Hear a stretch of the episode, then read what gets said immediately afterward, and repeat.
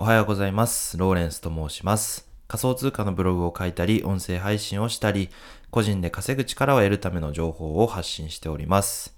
この放送はデジタルなものに魅力や親しみを感じて、毎日をもっと楽しくしていきたい方に向けて、少しずつでも前進していけるような情報をお届けしております。皆様、おはようございます。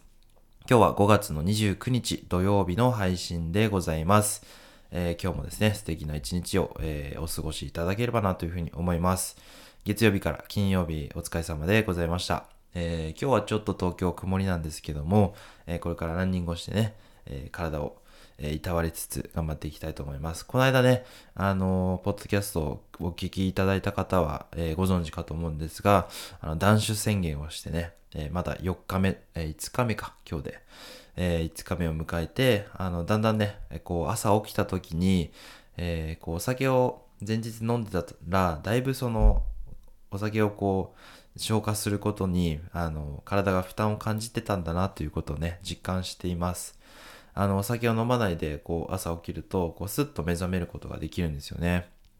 それだけでもかなりメリットがあるなっていうふうに、え感じました。皆さんもですね、ちょっと朝だるいなって思ってて、前日飲んだりする習慣がある方は、あの、お酒飲まないで夜寝てみるっていうのをね、試してみるといいと思います。えーそれでは今日の本題に入っていこうと思います。今日のテーマは、えー自分の強みと他人の需要が交わるところ、こういうテーマでお話をしていきます。えっと、そのマーケット感覚を身につけようというね、チキリンさんが、えー書いている書籍を読んだことがきっかけに、その市場っていうのね、マーケットっていうのを、えーきちんと考えないと自分というね、商品を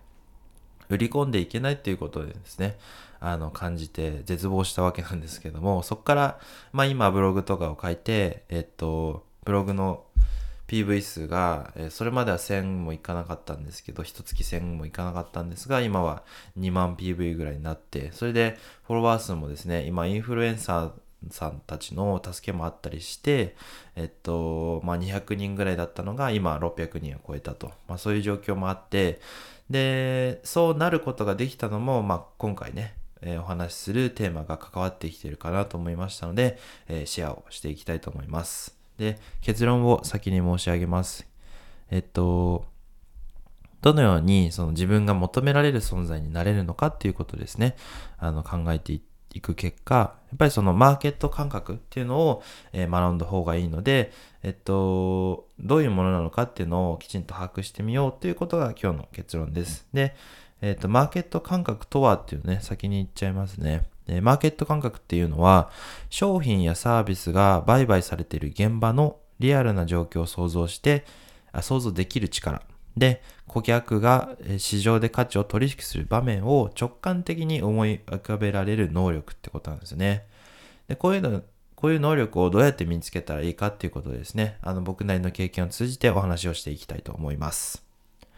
で、今日もですね、ブックスアップスのね、えっ、と、記事をちょっと紹介したいんですが、えー好きなことを仕事をするには、この原理原則を守るだけでいいというですね、雨宮しおんさんって方の、えー記事をちょっとえ参考にしつつお話をしていきたいと思います。あの、好きなことを仕事にしたいっていうね、のもちょっとサブテーマで今日お話ししてるんですけど、えっと、まあ、仕事をどうせするなら、まあ、自分の好きを仕事にしたいってこう思うじゃないですか。であの、昔のちょっと前の YouTube の CM でもその好きなことを仕事にしようみたいなね、のがあったと思うんで、で、それと翻って今の自分ってどうだろうってこう比較すると、やっぱりその全部が全部好きなことじゃないよなって思うじゃないですか。で、そこのギャップにちょっと悩んだりするっていうのが、まあ今日のお話で、え解消すると思います。で、好きなことをね、仕事にしていくっていうことがどういうことなのかっていうのをね、ちょっと、え考えていくんですが、僕の結論から言うと、ちょっとその好きなことだけを仕事にするのはずれてるっていうようなお話なんですよね。要は半分賛成で半分反対かなっていうようなことを考えてます。ちょっと記事の中を少しだけ読みますね。えーまず、どこかに就職して手をしょ手に職をつけるとか資格を取るとかそういう堅実な道を第一ステップとして自分の需要を見極める方が確実だ。いやだからそういう遠回りはしたくないんだよ。自分の好きなことをやりたいんだって。こんな反論が来そうだけど、客が欲しいものより自分が売りたいものの話ばっかりしてる人はどのみち大成しないと思う。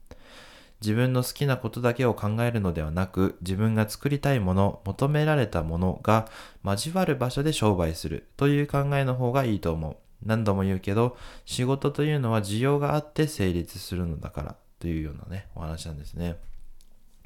つまりですね、えっ、と、自分の好きなことを情報発信して、で、それに価値を感じてくれるっていう、大抵の場合は、その人に価値が、価値を、えー、感じてくれてるからなんですよね。だから、えー、普通の、えっ、と、僕みたいなサラリーマンの人が、え自分の好きなことを仕事にして、これをが自分の好きですって言って YouTube とかで発信しても、えー、僕の好きなことに興味あるこ興味がある人もいないし、まずじ僕に興味ある人がまずいないから、そこに価値が生まれなくて仕事にできないっていうようなことが起こるんですよね。これをですね、あの、えっ、ー、と、わからないでやり始めちゃうと誰も注目してくれないので挫折してしまうというようなお話なんですよね。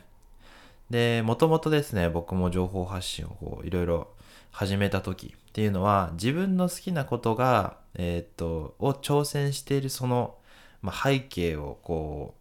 発信するんだみたいなね、謎のドキュメンタリーチックなことを考えてたりもしたんですけど、全く、まあ、興味を持つ人は当然出てこないんですよね。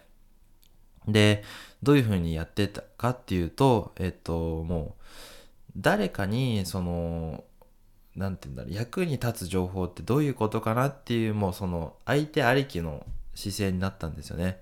なんかその自分でこう情報をいろいろ発信するんだっていう人はなんかオリジナルなものだったり自分独自の、え、なんかすごいこう世の中に一つしかないこの価値を提供するんだみたいなことにでそれをこう自分なりにアレンジしたものをこう提供するんだっていう気持ちになるんですよねでそれは僕だったんですけどあの、それをしてたらやっぱりうまくいかなかったんですよね。で、まあ、あの、自分の体験の、でのお話でしかないんですけど、それで僕もその、別のものをやっぱり価値を提供していかなきゃいけないんだということで、まあその池早さんの、えっと、まあ、メルマガ登録してたら、あの、池早さんがなんか仮想通貨の投資家になるみたいなね、えー、お話が出てきて、で、仮想通貨の投資の方法をなんかメルマガで紹介しますみたいなのがあったんで、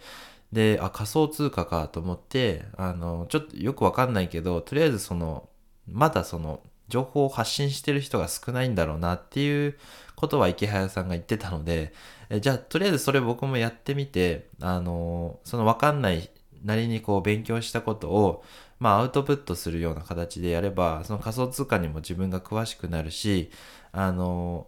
なんて言うんでしょう、仮想通貨を始めたいってなった時に、えっと、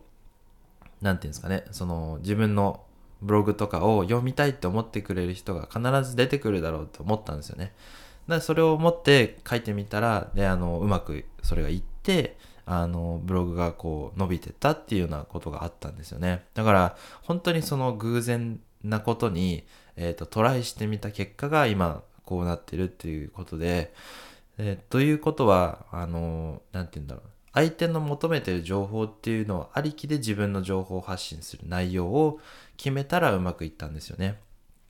だからその自分の発信したい内容はもう完全に後回しにしちゃって、えー、誰かがどんなことを求めてるのかなっていうのをまずその決め打ちして、えー、仮想通貨だったら仮想通貨、えー、プログラミングだったらプログラミングとか、英会話だったら英会話みたいに、テーマを決めてですね、絞って、え、その、え何か悩んでる人の、まあ、参考になるような情報をまとめていくことが、その需要に対する自分の、え好きなことを、え交差、交差させる、えそういうステップになっていくんじゃないのかなというふうに思いました。まあ、それでね、実際にやってみたところ、まあ、なんとなくうまくいって、えっと、今に至ってるみたいな感じがあります。まあ、あの、まだ1年も経って、えっと、仮想通貨やり始めたのが、確か12月、去年の12月ぐらいだ、12月じゃないか、2月ぐらいだったと思うので、あの、それで言うとね、まだ、えっと、全然、まだ3ヶ月ぐらいか、4ヶ月ぐらいしか経ってないのかなって、ちょっと自分自分ではびっくりするんですけど、まあ、あの変化ってね、早くなっているので、そんぐらいのスパンでね、自分の変化っていうものを許してあげて、むしろどんどんこう、あの、 adapt していくんだっていうのをね、えっ、と、感じていく方が、いいのかもしれないのかなっていうふうに思思いました。まあ、今日はそんなお話をさせていただきました。えー、最後まで聞いていただいた方は、いいね、コメント、フォローどうぞよろしくお願いいたします。それではまた明日もお会いいたしましょう。ライフタイムデジタライズでした。ではまた、バイバーイ。